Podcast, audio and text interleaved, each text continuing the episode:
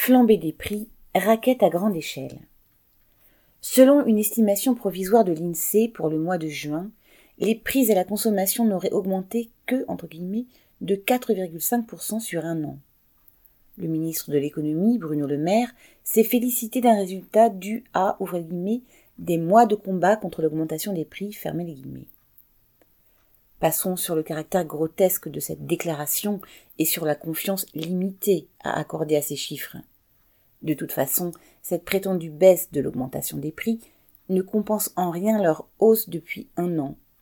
L'Institut Circana indique une légère baisse de certains produits, comme l'huile de tournesol, moins 6% entre parenthèses, le riz basmati, moins 4% entre parenthèses, ou les chips, moins 1,1% entre parenthèses en juin.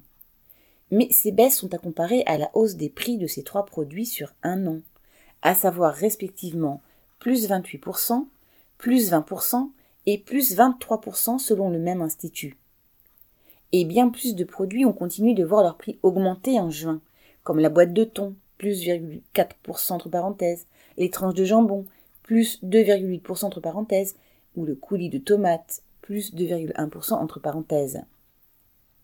La hausse des, prix des produits alimentaires dans les supermarchés reste d'ailleurs officiellement estimée à plus 15% entre juin 2022 et juin 2023, soit la plus grande flambée des prix alimentaires enregistrée en France en 40 ans. Le vol continue donc chaque mois. Les grands groupes de l'agroalimentaire, de la distribution et de l'énergie, ouvrez la parenthèse, gaz, électricité, pétrole, fermez la parenthèse, ont pu, depuis un an et demi, piller les poches de la population et en particulier des plus pauvres.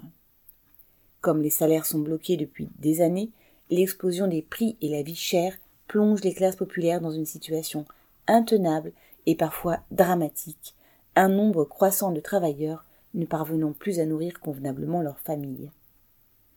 Pour stopper cette catastrophe, les travailleurs devront s'en prendre au trésor de guerre accumulé par ces voleurs de grands chemins en imposant l'indexation des salaires sur les prix réels de la vie quotidienne.